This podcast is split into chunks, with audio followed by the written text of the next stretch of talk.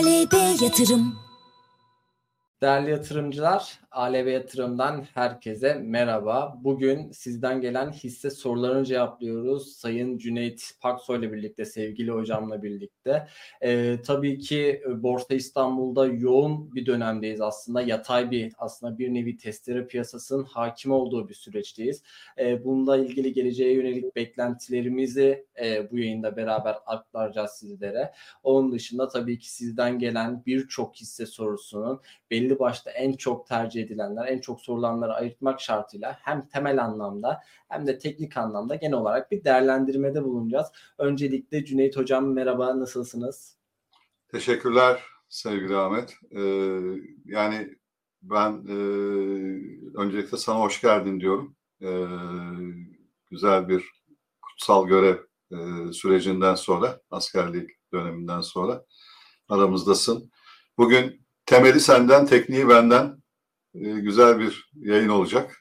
Bir ilk webinar yapmıştık. Güzel tepki görmüştü. Bundan sonra beraber senle her ay düzenli bir şekilde bu yayınları yapacağız. Dediğin gibi Borsa İstanbul'la başlayalım. Çok özel bir dönemdeyiz. Dediğin gibi çok doğru ifade. Neden? Çünkü birçok politika adımı attık. Birçok kazanımımız var ama bunlar şimdilik borsaya yansımadı gözüküyor. Neden? Çünkü düzeltmeyi bitirecek eşikler, teknik eşikler henüz geçilmedi. Ama ciddi bir hazırlık var. Yarın Merkez Bankası toplantısı önemli olacak haliyle. Merkez Bankası toplantısı sonrası biraz daha netleşecek ve bu hafta içinde netleşecek kapanış, önümüzdeki haftaya devredecek açılış oldukça önemli olacak. Bu kez 8.150 eşiğini aşabiliyor isek gerçekten önümüzdeki dönem adına biraz daha umutlanacağız. Çünkü hani şöyle de bir şey var. Daha bir iki gün önce JP Morgan bankacılıkla ilgili bir haber geçti biliyorsun. Biz Bofa ile bankacılık endeksini yukarı aldık. Bankacılık endeksi 7.200'lerden 8.150 sınırına getirdi. Fakat sonra o JP Morgan'ın raporu bir miktar baskı oluşturdu. Şimdi aynı JP Morgan bugün Türkiye sermaye piyasaları, Türkiye tahvilleri borsası radarda olacak global ölçekte diye rapor geçti. Bu da önemli diye düşünüyorum. Yani evet. Çok kısa sürede böylesi iki ardışık raporun gelmesi de enteresan diyelim ama tabii bir NATO süreci de netleşti bizim adımıza. Şimdi Amerika Birleşik Devletleri'nden gelecek cevaplar da kıymetli olacak piyasalar için diyeyim. Ben sözü sana bırakayım. Tekniğini açıklamadan önce çok hızlıca sen de birkaç cümle mutlaka söyleyeceksin Borsa İstanbul'la ilgili sevgiler. Evet hocam, aslında şöyle 2024 yılının ben öncelikli hikayesi olarak aslında yabancı yatırımcı şeklinde bir başlık belirlemiştim. Halihazırda da bu başlık sürecim benim devam ediyor. Evet, 2023 yılında yerli yatırımcının ilgisi Borsa İstanbul'a gerçekten yoğundu. Yeni rekor seviyelerde yatırımcı sayısını gördük. Ama bu süreçte artık tabii ki Türkiye'de alternatif getiri araçlarının borsaya rakip oluşturması bir nevi yatırımcılarda farklı yönlendirmeler, farklı yatırım araçlarına yönlendirmekte şart koşmuş oldu. Şimdi içerisinde bulunduğumuz dönemde evet politika faizinin %40-42,5 seviyesine yükselmiş olduğu bir dönemdeyiz. Taleplerde yavaşlama oluyor. Bunu birçok sektörde görmeye devam ediyoruz. Görüyoruz da ve gelecek dönemde tabii ki belli başlı şirketlerde, belli başlı bilançolarda negatif ayrışmalar her şekilde olacaktır. Özellikle adetsel bazda azalmalar, ciro yine enflasyonla paralel olarak bir miktar artış gösterebilir ama adetsel bazda yavaşlamalar ben gelecek dönemde daha fazla göreceğimizi düşünüyorum.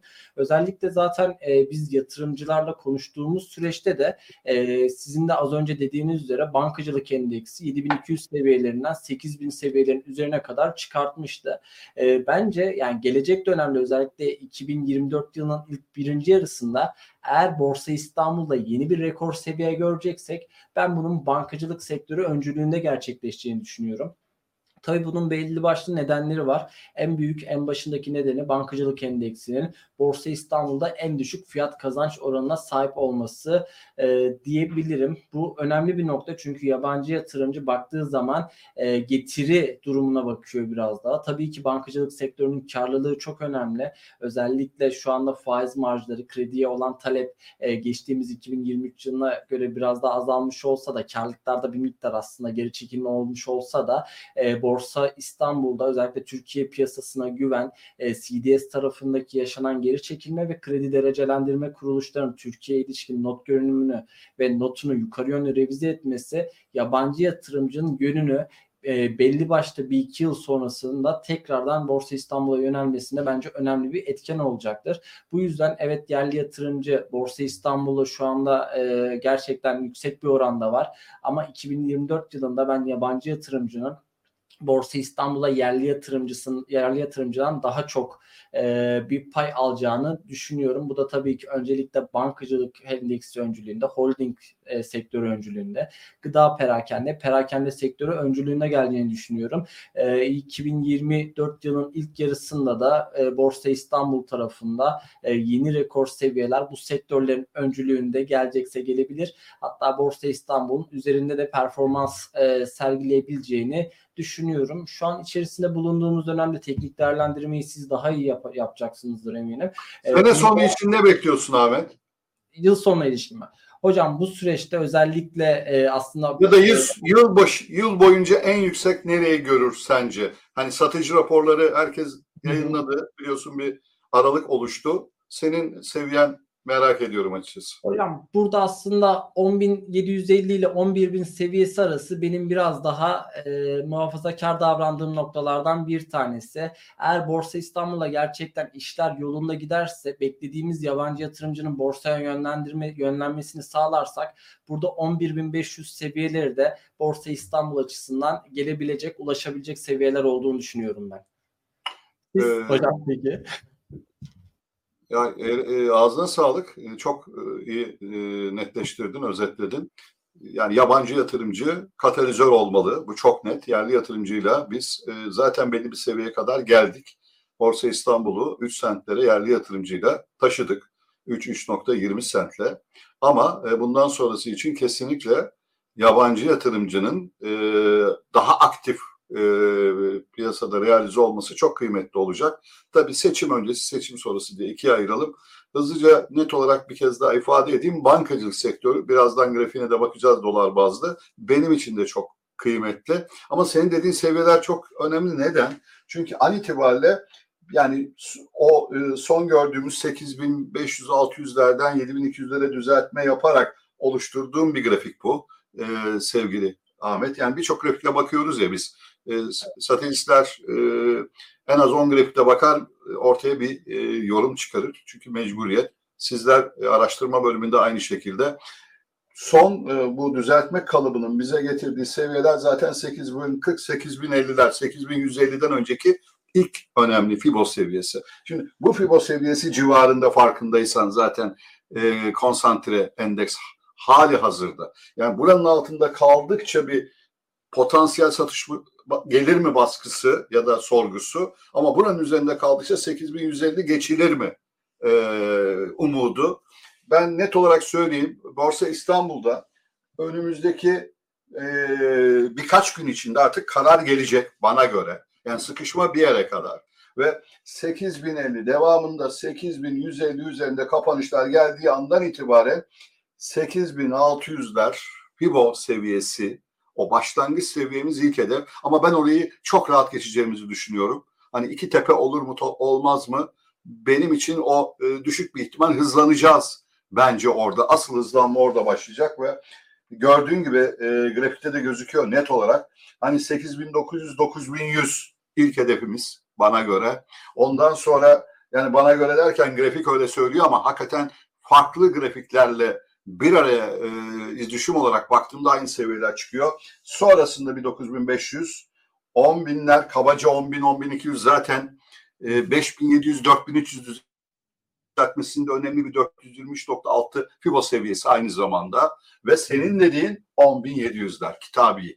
Yani net 10.700 dediğin seviye zaten bizim %261.8 seviyemiz olacak. Yıl boyunca takip edeceğimiz. Nihayette de 13.000'lere kadar da bir potansiyel oluşabilir. En iyisi senaryoda yabancı ekstra aktif olursa. Buradan hızlıca bankacılık endeksine geçelim. Onun da dolar bazlı grafiğine bir bakalım sevgili Ahmet, seninle birlikte. Bak, geldiğimiz yeri görüyorsun değil mi sevgili Ahmet? Artık şuraya bir geçelim. Yani bir geçelim ki o 2015-2016'dan beri hani geçemediğimiz o tepeyi gördükten sonra aşağı bir geri çekilme, o 5'lerin üzerinde bir tepkiden sonra, geri çekilmeden sonra geldiğimiz en önemli o beyaz eşik, çift beyaz eşik. 3.15'ler, 3.30'lar sevgili Ahmet, 3.40'lar hatta. Buranın üzerinde bir bankacılık endeksi geldiği andan itibaren hikaye çok farklı bir yere doğru evrilecek ve farkındaysan en kısa vadede 5.21 ve özür dilerim 10, 21 ve 55 aylık ortalamaların birbiriyle koordinasyonuna bak.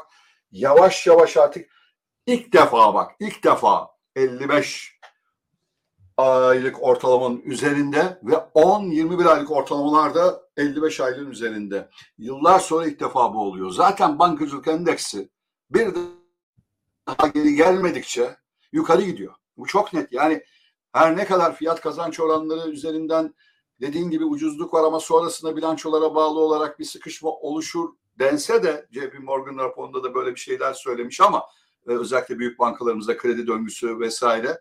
Ama benim grafik diyor ki bana 3.15, 3.40 geçilirse önce 3.70 devamında 5'lere kadar bir alan bu yıl içinde realize olabilir. Çünkü biz 12 dolarlardan geldik. 1200'lerden geldik buralara.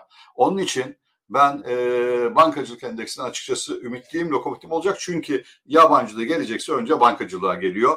Senin de notun varsa hızlıca alalım. Ondan sonra senin önüne gelen, düşen soruların en çok ilgi duyulan sektörlerinden biri de elektrikmiş. Biz seninle bir sürpriz yapalım dedik. Elektriği de konuşacağız zaten. Evet. Söz sende.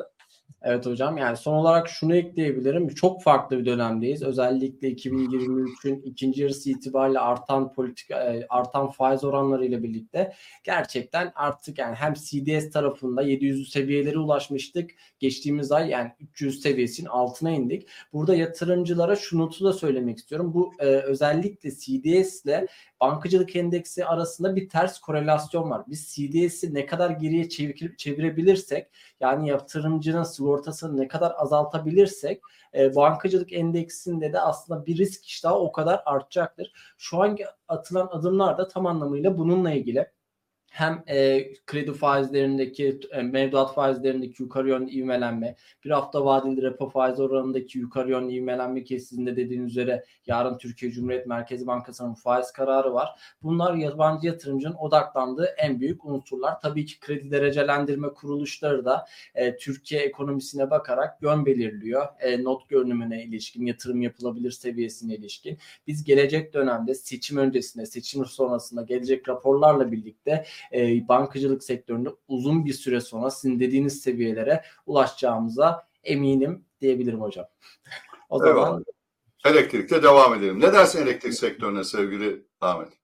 Hocam özellikle pandemiyle birlikte rövanşa çıkan sektörlerden bir tanesi. Burada tabii ki hem dağıtım tarafı var hem de yenilenebilir enerji sistemlerinin üretim tarafı var. Son dönemde pandemiyle birlikte maliyetlerin yükselmiş olması biraz daha elektrik şirketlerine ilişkin tabii ki karlılıklarında da yukarı yönlü bir ivmelenmeye neden oldu. Bunun beraberinde tabii yenilenebilir enerji şirketlerine de bakmak lazım. Çünkü faturalandırmalarda, elektrik tüketiminde yüksek bir artış oldu. Bunun beraberinde şirketler içinde bir taraftan maliyetlenme tarafına geçtik aslında biz. Burada ne demek istiyorum? Mesela yoğun bir elektrikle çalışan fabrika elektrik faturasından kaynaklı marjlarında daralmalara neden olabildiğini gördük biz.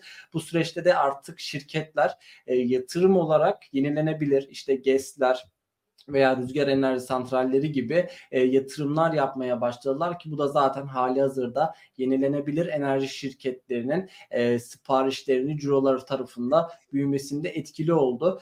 Güzel dönemini geçirdik. Güzel dönemden geçti aslında elektrik enerji sektörü. Gelecek döneme baktığımız zaman da elektrik dağıtım tarafında yine keza tabii ki beklentilerimiz yüksek. Hali hazırda model portföyümüzde de zaten Enerjisa'yı barındırıyoruz. Ama yenilenebilir enerji kaynaklarına baktığımız zaman önü çok açık. En son hocam okumuştum ben. Dünya Gümüş Konseyi'nin bir raporu vardı. 2050 yılında yani gümüşte arz sıkıntısı olacağını, talep fazlası olacağını, bunun da ana nedenlerinden bir tanesi güneş enerji santrallerinde kullanılan gümüş ham maddesinden kaynaklı olacağını söyleniyor. Yani artık dünyanın bir nevi yenilenebilir enerji sistemlerine geçmesi gerekiyor ki bu da startını 2020 sonrasına verdik aslında Türkiye nezdinde ve gelecek dönemde 20-30 yılda bunun artarak devam etmesini ben bekliyorum. Teknik tarafta da size aktarayım hocam isterseniz. Eyvallah.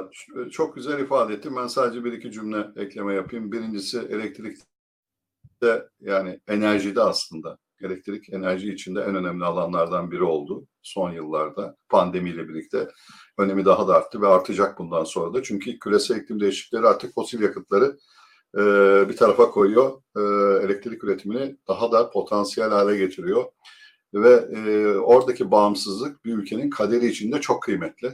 Türkiye bir hedef koydu. Sürdürülebilir enerji noktasına ciddi bir atılım yaptı. Bu atılımların karşılıklarını önümüzdeki dönemde alacağız.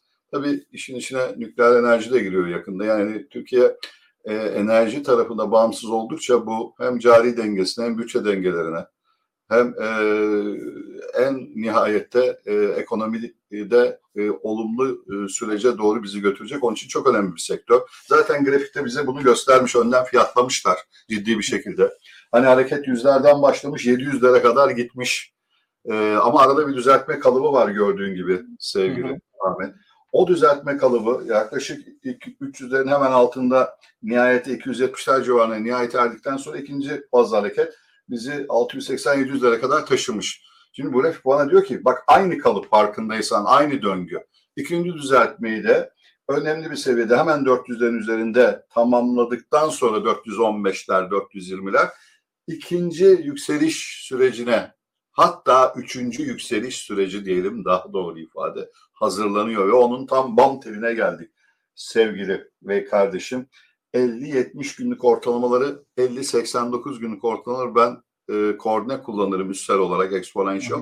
Çünkü bize önemli referans değerlerdir. Onun üzerinde kaldıkça hani 200'lerden 250'lerden aldığı desteği 50 ve 89 veya 70'in üzerinde taşlandırıyorsa finansal okuryazarlık notu piyasa yukarı motive olur. Kısa vadeli ortalamaların da yani 8 ve 21 günlük ortalamaların da yavaş yavaş oraya doğru fiyatla birlikte ilerlediğini görüyoruz. Bak aynı hareketi burada da yapmış. Önce fiyat, sonra ortalamalar kırdığı andan itibaren hareket ivme kazanıyor. Tamam mı devam mı'nın tam orta noktasındayız. Yani bak borsaya bak, buraya bak. Zaten birazdan 10 tane hisse işleyeceğiz. Tamamına yakın bu grafiksel durumu göreceğiz birkaç hariç. Hakikaten borsa çok özel bir yerde, elektrik endeksi özel bir yerde. Eğer önümüzdeki dönem 500-510 gibi bir seviyenin üzerinde fiyat başlarsa tüm elektrik sektörü içindeki diğer firmaların potansiyellerini, grafiksel potansiyelleri, bazıları belki negatif ayrışabilir hikayesine göre bilmiyorum. Ama özellikle bugün Enerjisa'yı da işleyeceğiz. Bazı hisselerin çok iyi performe edeceğini düşünüyorum ve ben yeni rekor da beklerim. İlk etapta bir hani 600-700 bandına gider ama 725-750 en alttan gelen bir kanal çizgisine doğru hareketin potansiyel kazanmasını beklerim bu yıl içerisinde sevgili Ahmet. Şimdi artık hisselere başlayalım. Top sende. Hangi sorular geldi? O sorulardan hangi hisseleri seçtin? Temeli senden, tekniği benden.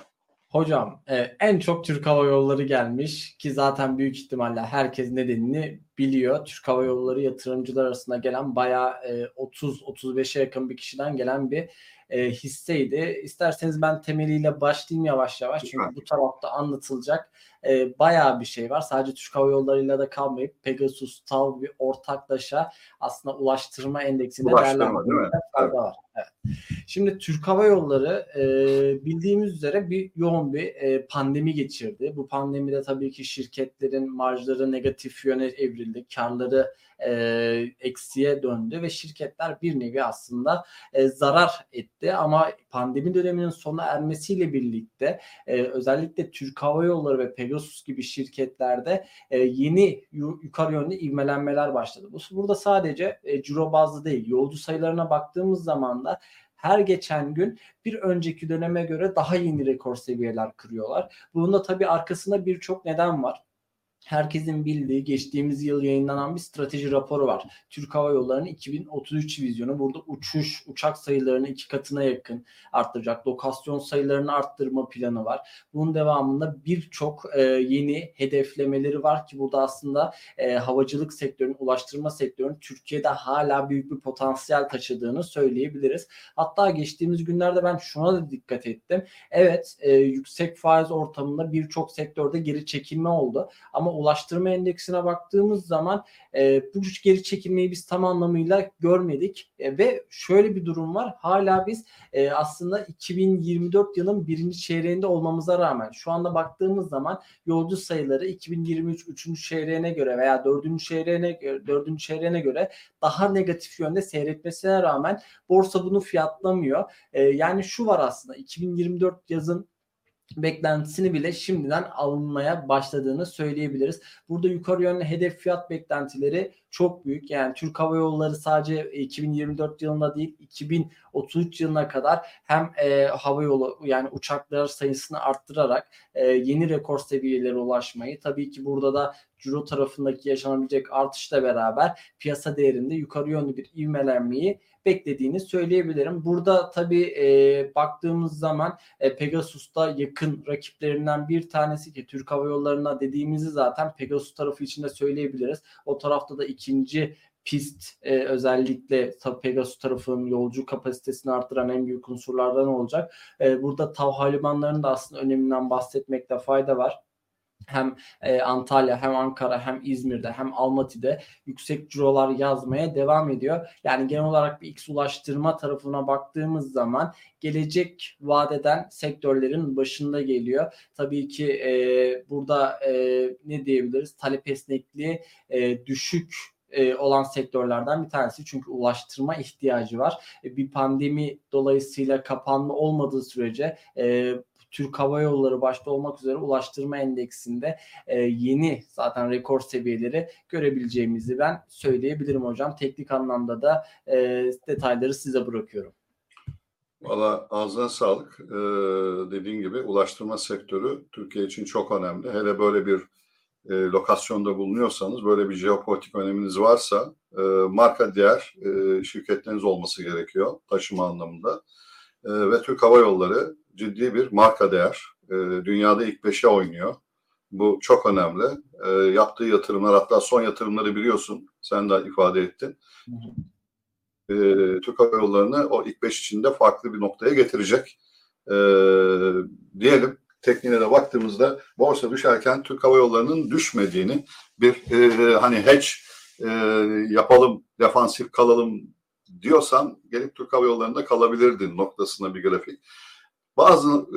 Tabii biz bu yayınlarda bazen dolar bazlı da geleceğiz. Bazen öyle gerekiyor. Bugün bir hissemizi ben özellikle dolar bazlı getirdim. İsmini vermeyeyim, sürpriz olsun, ama Türk Hava Yolları'nın haftalık logaritmik grafiği bana diyor ki öyle bir noktada sıkıştı ki bu piyasa en kısa vadede 230-235'lerin altına kaymadıkça stopumuz kısa vadede. Orası çünkü hemen aşağıda 204'ler gibi bir haftalık ortalamaya doğru bir geri çekilme biraz grafiği bozar. Biraz endeksin seyrine de bağlı. Çünkü endeks aşağı gelmeye tekrar başlarsa hani 7.900-7.800'leri kırıp Türk Hava Yolları da bir miktar etkilenebilir belki bu sefer, ama o olmadıkça yukarıda özellikle şu beyaz kanal var ya, en geriden gelen sevgili Ahmet, oraya doğru bir hareketlilik, yani 267-297 diyor ama zamansallık vardır ya grafiklerde. 270-300 bandı orası. Oraya doğru hareket ve 300'ün üzerinde hareket başladığı andan itibaren 425'e kadar, ki o zaman içinde 450'ye evrilecektir, bir Türk Hava Yolları potansiyeli veriyor. Bak en yalın haliyle. Hiç karmaşıklık yok. Net ifade, Türk Hava Yolları yön yukarı diyor. Yeter ki kısa vadede stop olacak seviyelerin altına getirmesin bizi. O seviyeleri zaten paylaştık sevgili Ahmet. Söz sende. Hocam aslında burada da temelle tekniğin bir nevi uyumunu gördüğümüzü söyleyebilirim ben. Bizde arka planda yaptığımız şirket içi değerlemeler var. Hem indirgenmiş nakit akımı hem de çarpan tarafında. Aslında hem Aleve Yatırım Araştırma Departmanı olarak hem de birçok kurumun da aslında odaklandığı ortalama hedef fiyatlar yani 380-400 bantları, ki bu da aslında sizin de grafiğinizde gördüğümüz üzere aslında yukarı yönlü trendin direnç noktasına geldiğini söylemek mümkün. Aynen. O zaman sırada ne var? Tüpraş. Eyvallah. Tüpraş son dönemlerin en çok konuşulan hisselerinden bir tanesi hocam. Özellikle burada temel anlamda tabii ki Tüpraş'ın net rafineri marjları en önemli etkenlerden bir tanesi. Üçüncü çeyrekte biliyoruz ki rafineri marjları 18 dolar seviyelerine kadar yükselmişti. Burada da şirketin aslında bir yukarı yönlü pozitif ivmelenmesini biz net bir şekilde gördük, finansallar etki kaynaklı.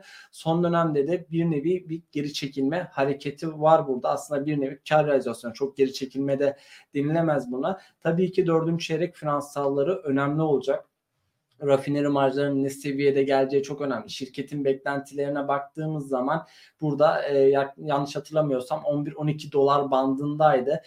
Tabii ki buradaki seviyeler, özellikle rafineri marjlarının etkisi Tüpraş için geleceğe yönelik beklentilerin oldukça önem arz edebileceğini söyleyebilirim. Burada özellikle araştırma tarafı da biraz daha karışık. Çünkü belli bir taraf Tüpraş için yukarı yönlü rekor seviyeler hedeflerken belli tarafta tam tersine negatif yönde bir fiyatlamalarda bulunuyor. Aslında buradaki biraz daha denge, jeopolitik taraftaki gelişmelerin etkisi, rafineri marjlarındaki davranışların etkisi, gelecek dönemdeki fiyatlamalar açısından. Petrol fiyatlamaları değil mi? Bizdeki evet. ÖTV süreci vesaire hepsi etkiliyor. Kesinlikle. O tarafta etkili olacağını düşünüyorum ben hocam.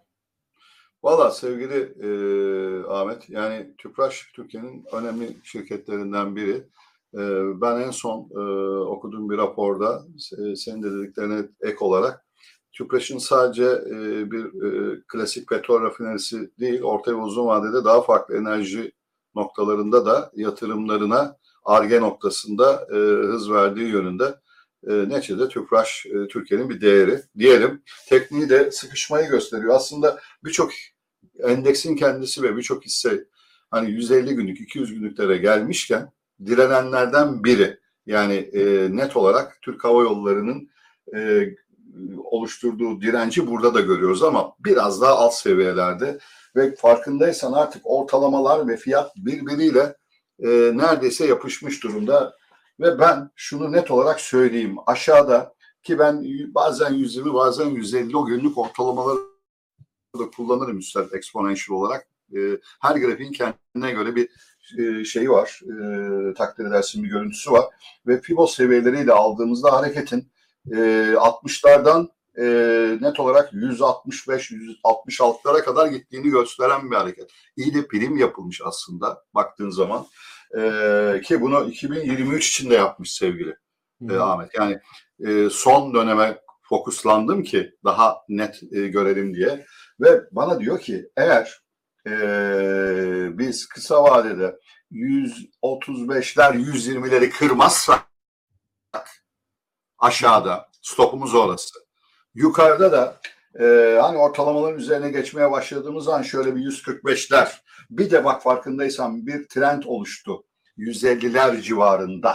150'ler o mor çizgi, alçalan trendi kırdığımız an hemen tepeye gideriz. Yani 165-166'lara doğru bir hareket ama ondan sonrası bana göre ilk etapta grafiğin kendisi söylüyor 195-205'lere kadar bir Tüpraş beklentisi olur.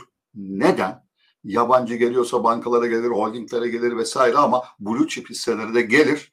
Hele FED ve ECB faiz indirimine başladığı andan itibaren petrol tarafında bir miktar hareketlilik başlar takdir edersin.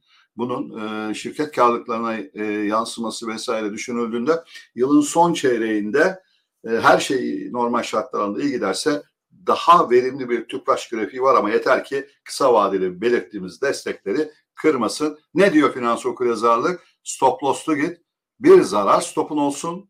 Aşağıdan yeniden toparlanmak için bir de kar stopun olsun, yukarı giden hissede aşağı yönlü hareketlerden etkilenmemek için şimdilik yukarı potansiyeli sanki bir tık daha yukarıda Tüpraş bana göre. Hocam aslında yani siz de ifade ettiniz, biz beklentisi olan şirketleri görüyoruz. Mesela Türk Hava Yolları'na baktığımız zaman sert bir geri çekilme olmamış veya Tüpraş'a baktığımız zaman bir kar realizasyonları gelmemiş. Biz çünkü endekste 8500 seviyelerinden 7200 seviyelerine kadar geri çekildik. Ama Tüpraş'a baktığımız zaman bu tür hareketler fazla görülebilmiş değil yani. Endekse aslında bir nevi savunma mekanizması görmüş. O yüzden diğer tarafta baktığımız zaman evet yüksek faiz ortamında diğer şirketler negatif ayrışma gösterebilir ama bu dönem baktığımız zaman özellikle endekse paralel geri çekilme göstermeyen şirketler, endeksin üzerinde düşüş göstermeyen şirketler aslında bir nevi kendilerini belli ettiğinde dile getirmekte fayda olduğunu söylüyorum. O zaman bir sonraki... Sırada ne var? Ereğli. Oo.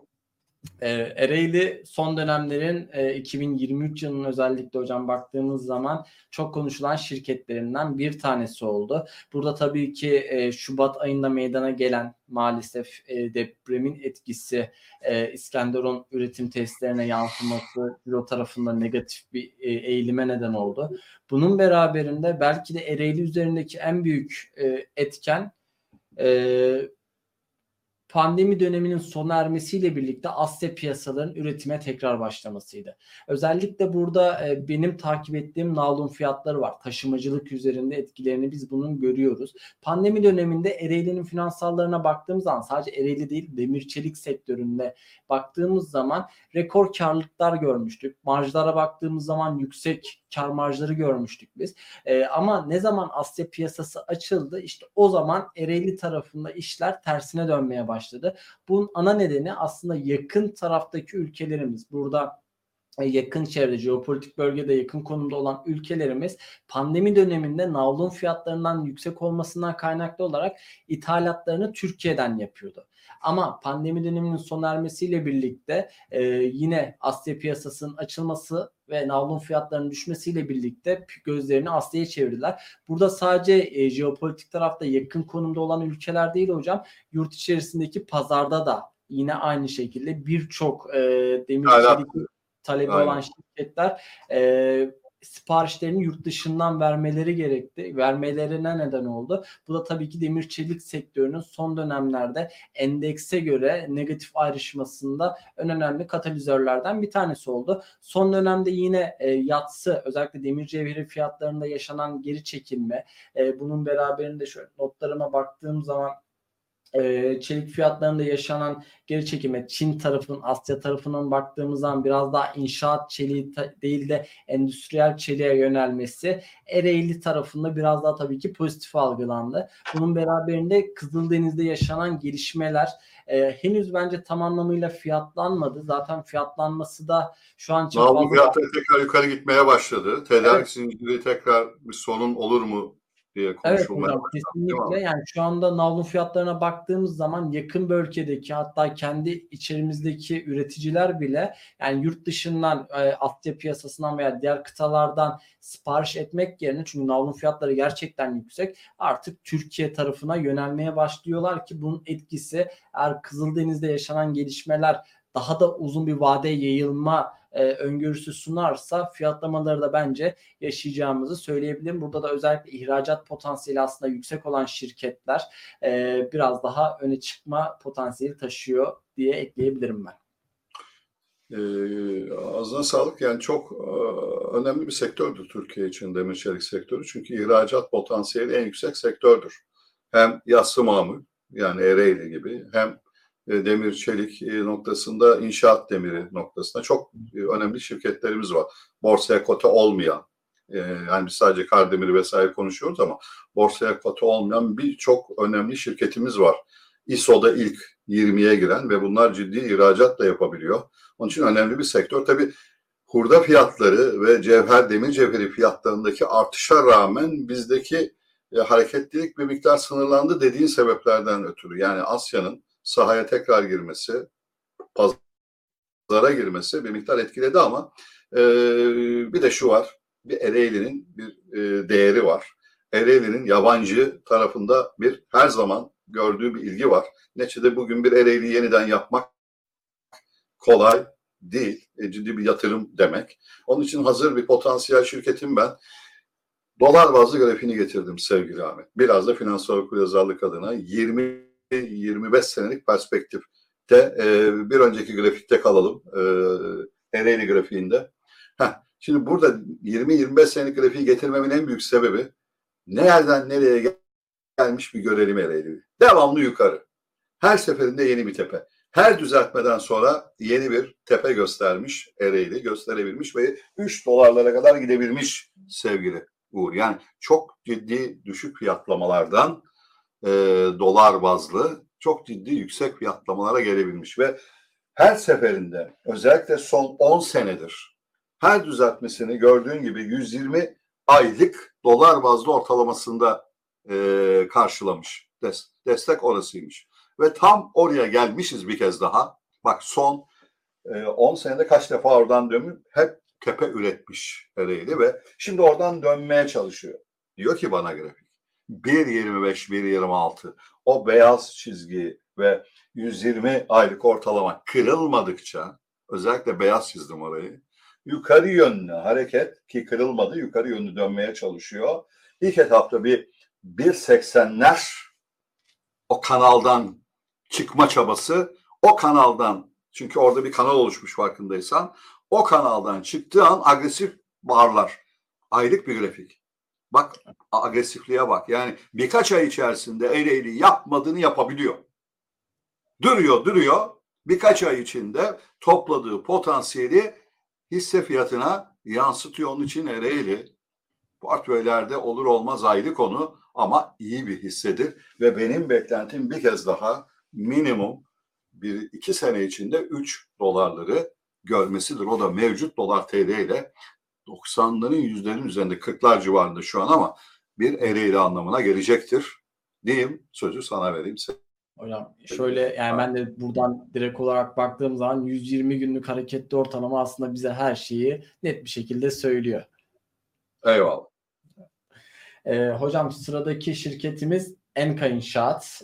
Son dönemde özellikle inşaat sektörüne olan ilgiyi biliyoruz. Maliyetlenmeleri biliyoruz. Bunun devamında ne kadar Enka İnşaat bu tarafta faaliyet göstermese de deprem bölgesinde yaşanan gelişmelerle birlikte hem çimento tarafında hem de inşaat tarafında yeni projeler artış göstermiş durumda. Tabii ki Enka İnşaat bu taraftan biraz daha farklı ayrışıyor. Çünkü ana faaliyetlerini sürdürdüğü yer Türkiye çok sınırlı bir miktar. Ağırlıklı olarak Rusya ve Amerika tarafında Amerika'da faaliyetlerini gösteriyor. Hatta yeni yatırımlarını da açıkladık ki bu da şirketi aslında gelecek dönemlerde finansallarını sağlam tutma konusunda bizi biraz daha mümkün kılıyor. Şimdi özellikle bir tane projesi var ki elektrikli santral projesi. Keza Arnavutluk'ta güneş enerjisi projesi. Şirketin gelecek dönemde nakit akışlarını güçlendiren etkenlerden bir tanesi. Halihazırda baktığımız zaman da ben Enka İnşaat'ın inşaat sektörüne göre aslında fiyatlamalarına baktım, çarpanlarına baktım. İnşaat sektörü genel anlamda 13,5 FK'larda, firma değeri FAVÖK 17 FD FAVÖK'te fiyatlanırken Enka İnşaat sektör ortalamasının biraz daha altında yer aldığını söyleyebilirim. Tabii ki şirket ağırlıklı olarak döviz bazlı gelir elde ediyor ki bu da aslında şirketin finansallarındaki etkisini biz net şekilde gördük. Geçtiğimiz dönemlerde olsun, içerisinde bulunduğumuz dönemde olsun burada özellikle kur tarafında yaşanan gelişmelerde Enka İnşaat pozitif bir etkilenmeye neden oldu, sağladı. Gelecek dönemde de aynı şekilde Enka İnşaat tarafından özellikle şunun altını da çizmek istiyorum ki birçok ülke son dönemde pandemi kaynaklı olarak veya jeopolitik gelişmeler kaynaklı olarak sıkılaşma adımlarına gitti. Artık 2024 dönemi itibariyle hem FED olsun hem ECB olsun ve diğer gelişmiş veya gelişmekte olan ülke merkez bankaları bu taraftaki faiz oranlarını kademeli olarak düşürecekler ve talep tekrardan canlanmaya başlayacak. Bu tarafta Enka İnşaat tarafına baktığımız zaman da gerek devletlerin kurmuş olduğu projeler, gerek şirketlerin projeleri Enka İnşaat'a tabii ki bir miktar daha destek yapabilir. Bu Türkiye tarafında sıklaşma adımları bir süre daha devam edecek ama Avrupa'yı, yurt dışına baktığımız zaman artık sıklaşma adımlarının sonuna geldik. Kademeli olarak faiz artış indirimleri hem bu tür yurt dışında faaliyet gösteren şirketler hem de diğer ihracat potansiyeli yüksek olan şirketlere pozitif yönde etkileyebileceğini düşünüyorum Sayın Hocam. Sevgili Ahmet, Türkiye'nin değil sadece dünyanın da saygın şirketlerinden biridir Enka. Tarihi itibariyle ciddi ihaleler alabilen, bu ihaleleri başarıyla gerçekleştirebilen Türkiye için önemli marka değer firmalardan biridir. Hani marka değer üretmenin önemini konuşuruz ya, hakikaten kendi sektöründe marka bir şirketten bahsediyoruz. Aslında bir holding gibi önemli bir kurumdan bahsediyoruz. Onun için fiyatlaması da senelere sarayarak yukarı gösterir. Ben son dönemi 2022'den baz alarak geldim ve şunu görüyoruz. Hani az önce Ereğli için 120 haftalık ne ifade ediyorsa exponential noktada aynı şey günlük grafiklerde Enka içinde 200 günlüğün çalışması noktasında bize bir yol gösteriyor ve oraya çok yaklaşmışız ama farkındaysan henüz test etmemişiz. Evet. Diyor ki bana grafik çok yalın ve net 30-32 stoplu bir Enka yatırımı önümüzdeki dönem ilk etapta bir 40'lar 38-40'lar ki o zirve seviyeler oraya doğru bir hareketlilik oranın geçirmesi durumunda hızla iki tane önemli hedef 45-50'ler 2 Fibo seviyesi. Hatta uzun vadede 65-70'lere kadar bir potansiyel var. Aslında grafikte orada rakamlar belli. Çok daha yüksek seviyeler var ama her zaman söylüyoruz. Bu global şartlara bağlı, Türkiye'nin dinamiklerine bağlı ve borsanın performansına bağlı ama Enka hakikaten defansiftir. Tamam, hızlı gitmez. O zaman bazen yatay piyasada belli bir zaman geçirir ama harekete başladığı zaman 50 kadar dik olmasa da potansiyel gösterebilen bir şirkettir. Diyelim söz sende sevgili Ahmet. Evet hocam bence çok güzel bir şekilde yorumladınız. Şimdi sıradaki hissemiz Türk Telekom, aslında iletişim sektörünün önde gelen şirketlerinden bir tanesi ki son dönemde zaten biz iletişim sektöründeki bu yukarı yönlü ivmelenmeyi net bir şekilde görmüş bulunuyoruz.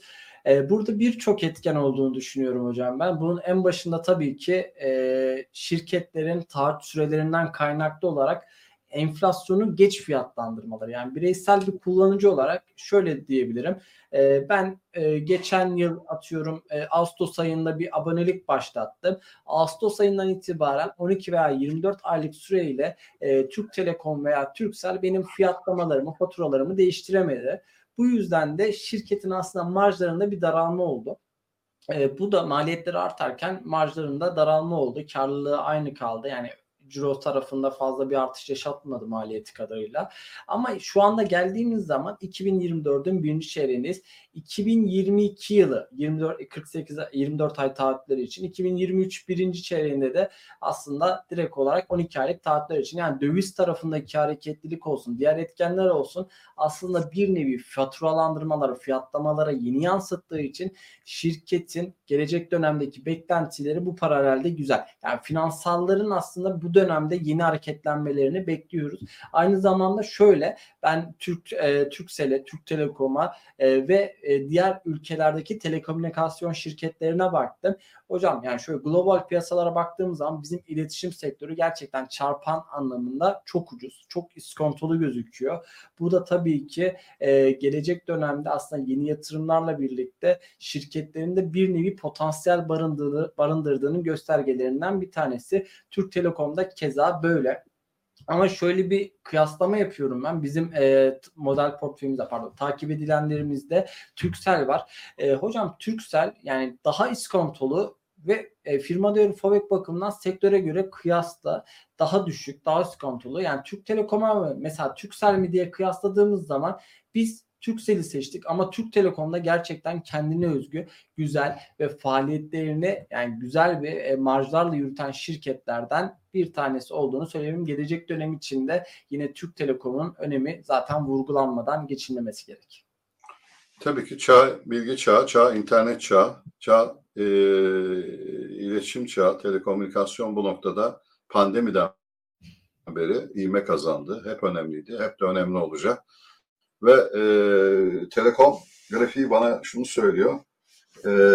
Daha önceki tüm şirketler ne kadar güçlü olursa olsun yeni tepe üretememiş.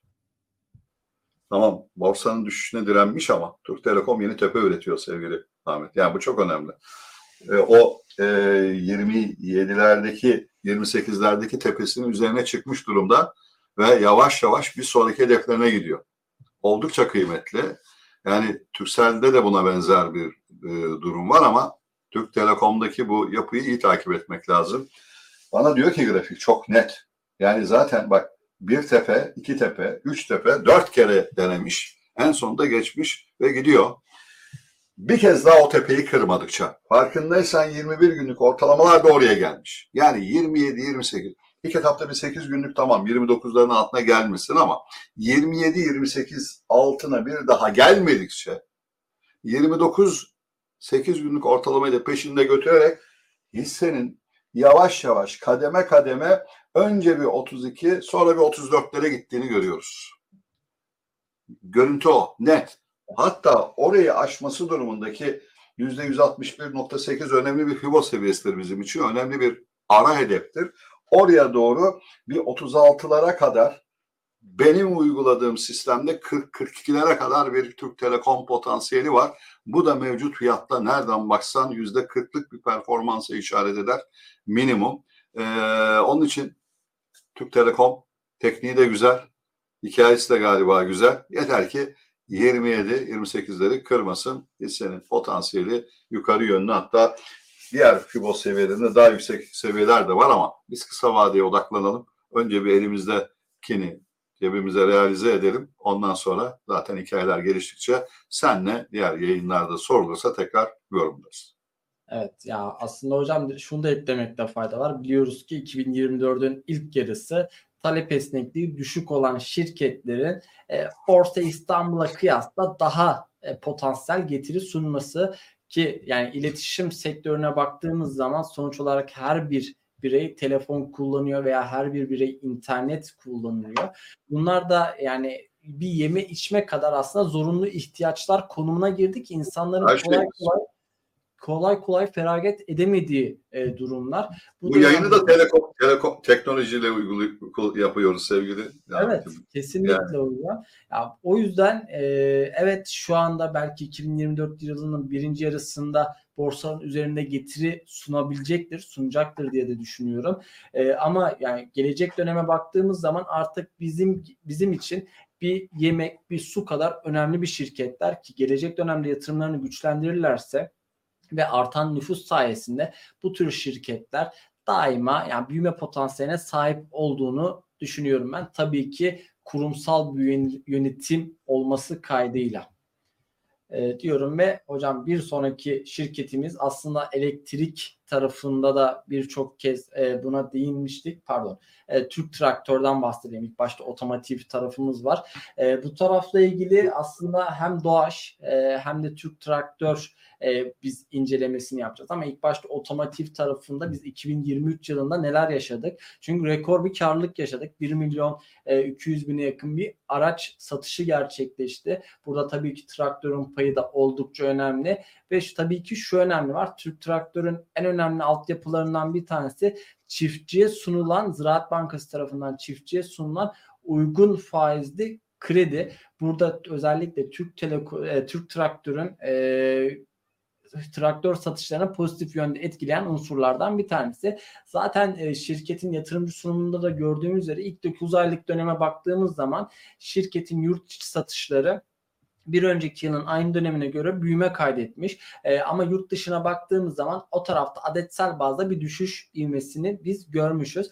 Burada aslında şu etkiyi direkt olarak görüyoruz. Neden? Yani yurt dışında talepte yavaşlama oldu faiz kaynaklı ama yurt içerisinde düşük faizli krediler çiftçileri yeni yatırımlara itti. Bu da tabii ki Türk Traktörü pozitif yönde etkiledi. Peki 2024 yılı aslında bizim direkt odak noktalarımızdan bir tanesi. Evet, enflasyon tarafında yukarı yönlü ivmelenme devam ediyor. Kur tarafında da yine yukarı yönlü hareketlilik devam ediyor. Bu tarafta kredi faizleri de yüksek artık. Yani bir 2023 yılındaki kadar düşük bir seviyede değil. O yüzden yurt içerisinde traktör satışlarında benim bir azalma beklentim var. Evet, ciro tarafında yeni rekor seviyeler gelebilir. Burada kesinlikle bir kuşkum yok ama adetsel bazda azalmalar bence şirketlerin normal finansallarına göre daha net bir görüntü çizecektir bana. Adetsel bazda geri çekilme varsa bu benim için aslında şirkette bir yavaşlama olduğunu, bu aslında şirket değil, Türkiye ekonomisinde bir yavaşlama olduğunun göstergelerinden bir tanesidir. Ama bu sefer de ne yapacağız? Yönümüzü yurt dışına çevireceğiz. Çünkü Avrupa tarafında veya Amerika tarafında, diğer ülkelerde bir bakacağız o taraflara. Yine yönelimler ne oluyor? Pazar payları ne oluyor? Satış adetleri ne oluyor? Ona göre bakacağız. Yani şöyle aslında benim biraz daha toparlamam gerekirse hocam, bilmiyorum sizin tabii ki düşünceniz ne? Bu taraf talep esnekliği yüksek olan ürünlerden bir tanesini sunuyor. Yüksek faiz ortamı var. 2024 yılının birinci yarısında ben yatırımcıların istediği performansı fazla da alacağından emin değilim. Ama tabii 2024 yılının ikinci yarısı itibariyle Türkiye Cumhuriyet Merkez Bankası'ndan gelecek faiz indirimleri, bunda tabii ki kredi kalemlerine yansıyacak veya talebe yansıyacak bir artışla birlikte bir yukarı yönlü harekete başlayabileceğini düşünüyorum. Genel olarak da aslında Türk Traktör için söyleyeceklerim bu kadar. Geri kalanında zaten Doğaç'ta devam edebileceğimi söyleyebilirim hocam. Sevgili Ahmet, yani bu tabii burada yaptığımız hiçbir değerlendirme ve analiz yatırım tavsiyesi değil. Bir kere onu bir kez daha hatırlatalım. Bizim amacımız rehberlik etmek, gelen sorulara cevap vermek. Zaten sen kendi model portföyünü hazırlarken de temel kriterlere, yani bilimsel verilerle temel kriterlere bakıyorsun. Yani bizim işimiz direkt temel analiz değil ama biz de stratejist kimliğimizde, teknik analizde bir yol rehberlik yapmaya çalışıyoruz. Ama tabii yılların tecrübesiyle de mutlaka bazı fikirlerimiz oluyor. Net söyleyeyim. Bana 20 tane hisse söyle deseler, Türk Traktör derim bir tanesine. Yıllara sari. Hem getirisiyle, hem temettü verme kabiliyetiyle, hem bedelsiz verme. Yani bir yatırım yapanın yıllara, ben şurada haftalık ve aylık grafiği getirmiş olsaydım ve dolar bazlı da getirmiş olsaydım, Türk Traktör'ün nereden nereye geldiğini görürdük. Sen de bunu biliyorsun. Ama senin söylediğin nokta önemli. Yani belki bir miktar kısa süreli bir daralma efekti fiyatlara da yansıyabilir ki yansımış zaten. Teknik analiz bize grafik bunu gösteriyor. Ama orta ve uzun vadede Türkiye'nin bir tarım ülkesi olmak zorunda olduğu, tarımda bağımsızlığın en az enerji kadar, savunma kadar önemli olduğu bir dünyada Türk Traktör'ün de her zaman kendi performansını göstereceğini düşünüyorum. Önemli bir de bir holdingin içinde yer alan bir şirket, takdir edersin. Ama kısa vadede o senin bahsettiğin sıkışmayı teknik olarak bir beklentiyle aşabiliyor olması için hani bu da 200 bin liraya yaklaşmış ciddi bir şekilde en azından bir %61.8 seviyesi üzerinde, yani 745'lerin üzerinde bir güç kazanmamız gerekiyor ki yukarı yönlü bir potansiyel gösterebilelim. Farkındaysan ortalamalar, fiyat sıkışmış ve bu sıkışma ya aşağıda 200 günlüğü kıracak bir müddet sonra yukarı gidemiyorsa 635-650'ler burada çok ciddi destek.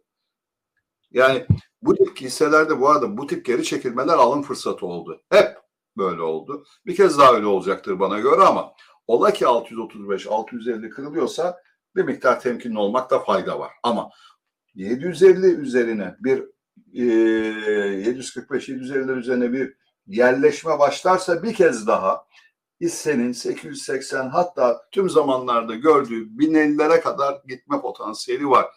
Senin dediğin sebeplerle 1050 tüm zamanın rekorunu görse de bu yıl içinde oraya aşması için başka bir dinamik gerekiyor. Biraz o dediğin o performansın hem iç piyasada hem ihracatta oluşması gerekiyor diyeyim. Ama mevcut durumda yine de kısa orta vadede fena bir performans olmaz. Oraya kadar gitmesi bile diyeyim. Sözü sana bırakayım sevgili. Evet hocam. Yani zaten diğer otomotiv şirketleriyle kıyasladığımız zaman en savunma tarafındaki şeyler. Neden? Çünkü kredi faizleri yükselse bile Ziraat Bankası'nın önemli bir desteği var.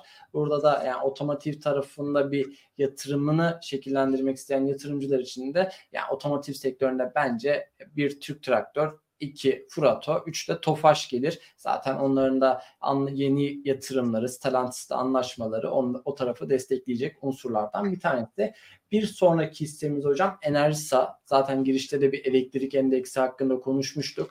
Dağıtım tarafı zaten bizim için önemini vurgulamıştık. Son dönemde artan enerji ve elektrik fiyatlarıyla birlikte şirketlerin de yeni rekor seviyeleri, hatta bizim de model portföyümüzde olduğunu söylemiştik. Yeni rekor seviyelerinde 2023 yılı içerisinde gördü. Halihazırda yine son dönemde elektrik tüketiminin artması, elektriğe olan ihtiyacın artmasıyla birlikte temel anlamda baktığımız zaman yukarı yönlü ivmesinin devam ettireceğini gösteren şirketlerden bir tanesi. Zaten çarpan tarafında baktığımız zaman da sektörünün en ucuz hisselerinden bir tanesi olduğunu da vurgulamakta fayda olduğunu söyleyebilirim. Valla net konuştum. Ben de net söyleyeyim. Elektrik sektörü içinde en kıymetli şirketlerden biri. Biz görece tabii bunu söylüyoruz. İleride farklı şirketler farklı performans gösterir. O ayrı ama Enerjisa ciddi de prim yaptı sevgili Ahmet. Yani 10 liralardan 60 liralara kadar giderek zaten yatırımcısına 1,5-2 yıllık perspektifte iyi de getiri verdi. Şimdi onun düzeltmesini yapıyor. Bu da doğal. Yapmalı da zaten. Hani bir %50 seviyesine gelmemesi için buralarda artık destek bulması yalnız gerekiyor. Özellikle bir 46'yı devamında 43'leri geçmemesi gerekiyor. An itibariyle 49'larda ama geri çekilme oluşursa yani bir tepki deniyor farkındaysan geri çekilmeden sonra. Bu tepkinin değerli olarak yukarı yönlü potansiyeli desteklemesi gerekiyor. Yeni alıcılarla. Burada açıkçası hedef dediğim seviyeler üzerinde kaldıkça tüm zamanların rekoru olan 57-58'ler. Evet. Kabaca 60'lar. Oranın üzerine aynen geçerse hikaye değişecek.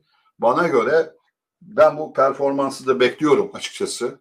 Çünkü burada göstermediğimiz birçok grafikte bakıyoruz. Teknik indikatörler kullanıyoruz. Kendi yazdığımız indikatörleri konumluyoruz. Algoritma oluşturup öyle bakıyoruz birçok hisseye robust sistemler içinde. Onun için ben Enerjisa'nın bu destekleri 200 günün altına gelmedikçe yukarı yönlü önce bir dediğim gibi 58-60'lar ama devamında 70 hatta 75'lere hatta 85'lere kadar bir performans göstereceğini düşünüyorum. Yeter ki şu sıkışmayı destekleri kırmadan atlatsın ve yukarı yönlü tüm zamanların önce rekoruna konsantre olsun. Oraya geçtiği andan itibaren önü daha da açık olacaktır. Aynı elektrik endeksinde bahsettiğimiz grafik gibi. Hocam Enerjisa'nın bizim model portföyümüzde yeri de farklı. Çünkü biz bunu Mayıs ayında ilk olarak öne çıkarttık. Hatta önerdiğimiz fiyat 29 lira 44 kuruş. Şu an itibariyle baktığımız zaman yaklaşık 6 ayda %68-69'luk bir getiri sağlamış. Tabii biz yaklaşık olarak 2 ay öncesine kadar biz en yüksek tarih zirveyi test ettik. Şu anda güncel getiriye göre böyle yani %75-%80 üzerinde bir potansiyel getiriye karşılaşmıştık. Aslında sizin de dediğiniz üzere eğer 60 seviyesi aşılırsa bizim de belirlemiş olduğumuz şirkete ilişkin hedef fiyat 67 lira 90 kuruş seviyesinde. Yani zaten hem temel tarafla hem de teknik tarafın bir nevi örtüşmesini diye söyleyebiliriz.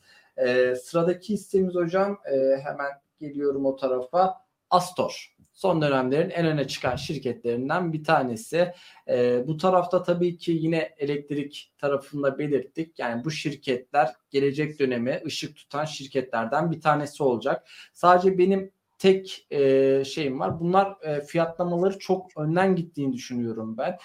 Ufak bir olumsuzluklarda geri çekilmeler mümkün gözüküyor ama şuna bakmak lazım ki Astor, yani bence gelecek dönemde belki bir yıl içerisinde evet istediğimiz seviyeye ulaşamayabiliriz. Ama burada bir 5 yıl sonra 10 yıl sonra baktığımız zaman gerçekten Türkiye'nin önemli şirketlerinden bir tanesi olacağını söyleyebilirim. Yani temel anlamda aslında direkt olarak Türkiye'nin en büyük ihracatçılarından bir tanesi konumda. Yani ihracatçı demeyelim de aslında üreticilerinden birisi konumda. Türkiye'nin en önemli ürünlerini üretiyor. Bu hem geleceğe yönelik taleplere baktığımız zaman hem de dünya tarafına baktığımız zaman yenilenmesi bence bitmeyecek şirketlerden bir tanesi. Bu paralelde de aslında şirkete ilişkin benim güvenim var. Burada evet fiyatlamalar, fiyat kazanç oranı çarpanlara baktığımız zaman yüksek olabilir ama bu tür şirketler bizim için büyüme şirketleri ve gelecek dönemde de biz bunun etkisini görebileceğimizi düşünüyorum ben. Çokça konuşuldu, çokça tartışıldı. Çünkü yani 13 liralar halka arzdan itibaren 150'ler civarına gitmiş bir hissenin bu kadar yüklü bir performansı, bu kadar yüksek bir primi mutlaka sindirme ve soluklanmayla düzeltme sürecinde geçirmesi gerekiyordu. Her yükseliş bir noktadan sonra kendini o sindirme ve soluklanma sürecine bırakır. Ve tam da %50 düzeltme seviyesine kadar inmiş sevgili Ahmet. Evet. Tam oradan bir tepki göstermiş. Yani gelmiş 82'lere, oradan şimdi tekrar yukarı yönlü tepki içinde 111'lere kadar ulaşmış. Bir kez daha yalnız tabii yukarı gidebilmesi için %78.6'yı yani 122'leri, 123'leri geçip orayı destek yapması gerekiyor. Ortalamaların birbiriyle iletişimi de fena değil ama aşağıda bir kez daha 100'leri geçmese, yani %61.8 seviyesi olan %50'leri geçmese iyi olur. Bir kez daha, çünkü %50 seviyelerinde sınama mecburiyeti kalabilir. Orayı çift dip yapma mecburiyeti duyabilir ise. Çünkü çok yüklü bir prim var. O primin getirdiği bir sorumluluk da var tahta üzerinde, hisse üzerinde. Dediğim gibi eğer 122'leri aşabilirse ben bir kez daha 150'lerin test edilebileceğini, oranın üzerinde evet 200'ler, hani 190'lar, 205'ler hatta var ama Astor'a benim kendi görüşüm, yaklaşım biraz temkinli olmalı. Özellikle çünkü yukarıdan maliyetli olan birçok yatırımcının satışı gelebilir o seviyelere yaklaştıkça. Orada çok güçlü alımlarla o seviyelerin geçilmesi gerekiyor. O direnç seviyelerinin. Çünkü her yer direnç olacaktır. Burada görülmeyen dirençler de çalışacaktır. Onun için çok kuvvetli alımlarla gitmesi gerekiyor Astor'un bundan sonra. Ama orta ve uzun vadede kendi hikayesini temel analize, yani sizlerin rapor olarak okuduğu o sürece getirebilirse, o zaman tabii çok daha farklı olumlu şeyler de konuşmak mümkün olacaktır diye düşünelim. Devam edelim. Bir Aselsan vardı arada ama... Evet, Aselsan. Onu pas geçmişim hocam. Aselsan tarafına baktığımız zaman temel anlamda aslında şunları net bir şekilde söyleyebiliriz ki haberleri açtığımızda jeopolitik... Gurur firmamız değil mi bu arada? Yani. Evet. Jeopolitik gelişmeleri net bir şekilde görüyoruz. Artık dünya yani bir nevi kendini koruma mekanizmasına geçmiş durumda. Her ülkenin de kendisinin silah savunma sanayisine yatırım yapması gerekiyor. Hatta yani şuna da söylemek de gerekiyor. Türkiye'de 2024 yılı için 1.13 trilyon TL'lik bir meblağ ayırmış durumda. Yani buradaki aslında rakamın gücüne baktığımız zaman gerçekten Türkiye ekonomisi için yani bu tür şirketlerin aslında desteklenmesi için önemli etkenlerden bir tanesi olduğunu söyleyebilirim. Yani bu tür gelişmeler her ülke yatırımı yapıyor. Aynı zamanda diğer ülkelere karşı bir yönelimleri var. Bu taraf bence şirketleri en önemli destekleyen unsurlardan bir tanesi ki burada Aselsan da yeni yapmış olduğu projelerle birlikte zaten hem ülkenin savunma sanayisine oldukça önem arz ediyor. Hem de baktığımız zaman bizim Türkiye Silahlı Kuvvetleri'nin yapmış olduğu projelerle ilişkin gelişmelerini de sürdürüyor. Yani şöyle baktığımız zaman hiçbir şey düşünmesek bile hem jeopolitik konumumuz gereği hem de yaşanan gelişmeler, ülkelerin birbirlerine karşı davranışları aslında bu tür şirketlerin bir nevi ne kadar önemli olduğunu bize gösterir nitelikte diyebilirim Cüneyt Hocam. %100 katılıyorum. Savunma sanayindeki bağımsızlık bizim için, dünya için olduğu kadar kıymetli. Hele böyle bir konjonktürde yer alıyorsak diyeyim. Özellikle bu grafik çok ilginç bir grafik. Neden? Çünkü endeksle beraber düzeltmesini yapıp endeksle beraber yükselişine başlayan ama görüldüğü gibi endeksten pozitif ayrışan bir hisse sevgili Ahmet. Yani 6. aylarda 5 ile 6. aylarda dibini buluyor. Endeks gibi hani o süreci yaşıyoruz hep. Deprem yaşandı, seçim oluştu.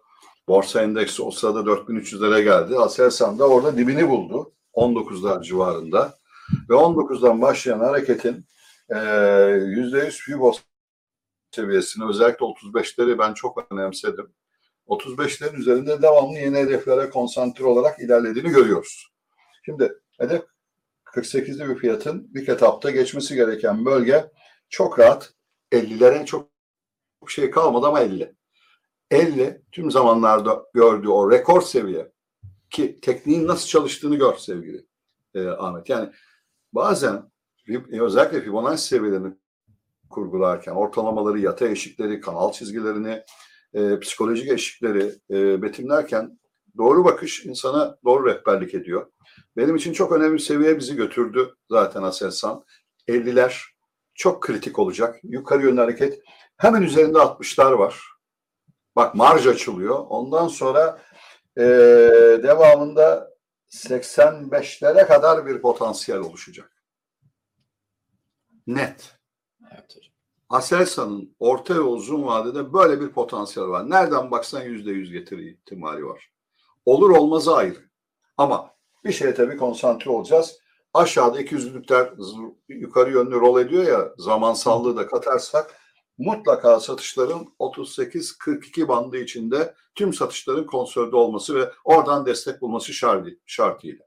Bu oluştuğu andan itibaren 50 üzerindeki kalışlar hedef fiyat olarak bize bunları getiriyor. Çok arada farklı çizgiler olmayacak mı? Olacak ama ben büyük resimden büyük hedefi söylüyorum. Arada böyle ekstremitelerde katalım diye analizlerimize söz sende sevgili abi. Çok teşekkür ederiz hocam. Şimdi bir sonraki şirketimiz hocam Doğuş. Doğuş tarafı bir nevi otomotiv sektöründen bir parça ayırıyorum. Neden? İthalat yapan sektörlerden bir tanesi ki zaten az önce söyledik 1.2 milyonluk araç satışı gerçekleşmiş. Bunun yaklaşık olarak Doğuş'un pazar payı %11,5 seviyelerinde. Aslında önemli bir pazar payı var. Buradaki tek durum 2023 yılında bu sektör gayet iyiydi. Çünkü neden? Araç fiyatları sürekli olarak artıyordu. Bir araç kuyruğu vardı. Araç listesi vardı. Bir araç satın almak için listeye giriliyordu. Burada yani talep yüksek olunca tabii ki şirketler de bayiler de marjları, karlılıkları istedikleri ölçüde ayarlayabiliyorlardı. Ama şu an içerisine bu girdiğimiz dönemde Türk Traktör gibi bir durum geçerli değil. Neden?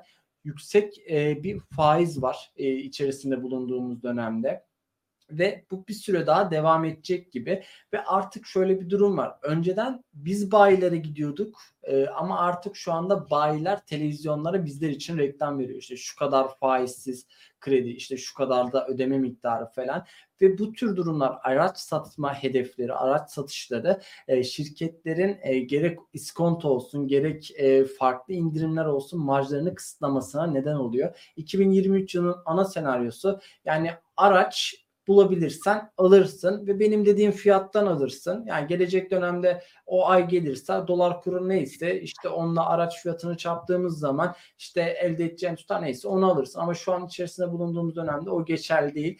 Bayiler araç satışını gerçekleştirebilmek için birçok faaliyette bulunuyor, iskontoda bulunuyor. Bu da tabii ki marjları daraltıcı bir etken olacaktır. Onun dışında baktığımız zaman Tabii ki marjlar şirketin 2024 yılında biraz daha negatif ayrışacağını gösterebilir 2024 yılının birinci yarısında 2023 yılına göre. Ama genel olarak baktığımız zaman şirketin zaten ana paydaşlarına bastığımız zaman Volkswagen, Audi, Seat, Skoda gibi markalara portföyünde yer veriyor. Ve bu evet yüksek faiz ortamında belki marjlarda daralma olabilir ama 2025 yılı itibariyle, 2024 yılı itibariyle, ikinci yarısı itibariyle bence kaldığı yerden devam edebileceğini düşünüyorum ben hocam. Onun dışında yine şirketin elektrikli alan tarafında yapmış olduğu bir yatırım var. Henüz daha çok yeni bir yatırım. Gelecek dönemlerde bunun ekmeğini yiyebilme, yani gelecek dönemde nakit akışını yaratabilme düzeylerine tabii ki bakacağız ama şu anda yeni bir proje olduğu için fazladan nakit akışlarına katkısı olmadığını söyleyebilirim. Sadece yatırımcıların aklında bulunması dileğiyle onu söyledim ben. Geri kalan teknik tarafı hocam size bırakıyorum. Sevgili Ahmet, yani dünyada ve Türkiye'de öne çıkan, rağbet gören markaları barındıran bir şirket Doğuş Otomotiv haliyle. Pazarlama şirketi gibi gözükmesine rağmen aslında kurumsallığı güçlü bir şirket. Ve son dönem bazı inovatif hareketler de yaptı. Yeni segment araç dışında. Dediğim gibi ikinci el pazarını da domine edecek kendi üzerinden çalışmaları da var. Bu şirketin karına mutlaka yansıyacaktır. Tamam, şu an Merkez Bankası politikaları sebebiyle artan faizler, düşen talep bir dengeleme getirdi. Zaten ekstremite bir fiyatlama gördük araba sektöründe. Onun da bilançolara yansıması zaten görülüyor. Yani endeksle beraber düzeltmesini tamamlayıp yüzler civarında, devamında 320'lere kadar, 318'lere kadar gidebilmiş hızlı bir hareketle ve çok kısa sürede gitmiş sevgili Ahmet. Yani 3 ayda, 3,5 ayda %200'lük bir prim, hiç fena bir prim değil. Şimdi aynı o da borsanın düzeltmesini yaptı ki borsadan önce düzeltmeye girmiş o dediğin sebeplerle. Borsa rekorunu kırarken Doğaş çok öncesinde o düzeltme sürecine başlamış bir şirket. Bu notu da düşelim.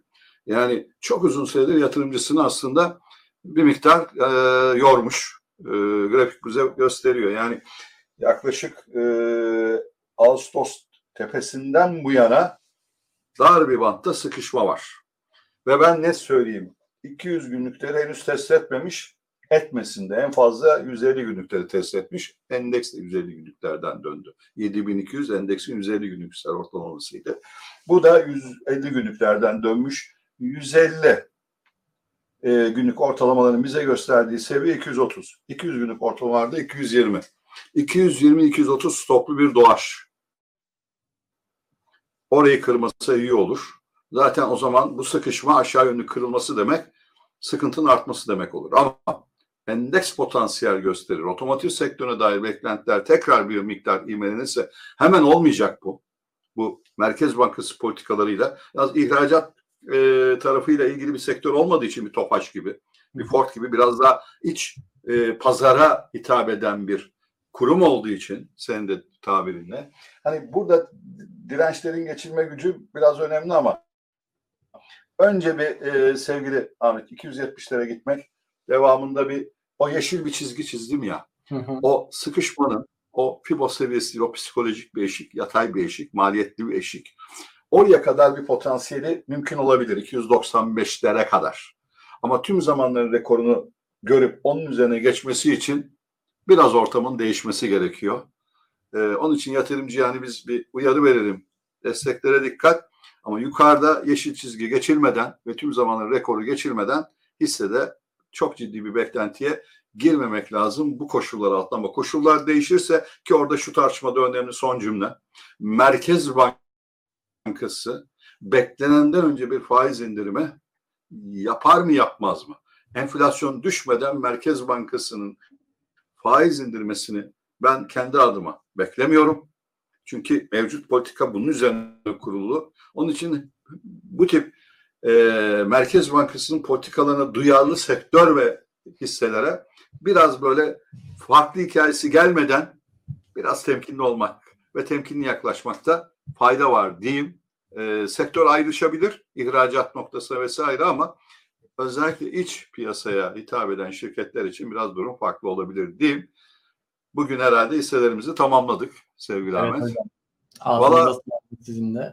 Eyvallah, senin de ağzına sağlık. Çok faydalı. Kendi adıma da çok keyifli bir yayın oldu.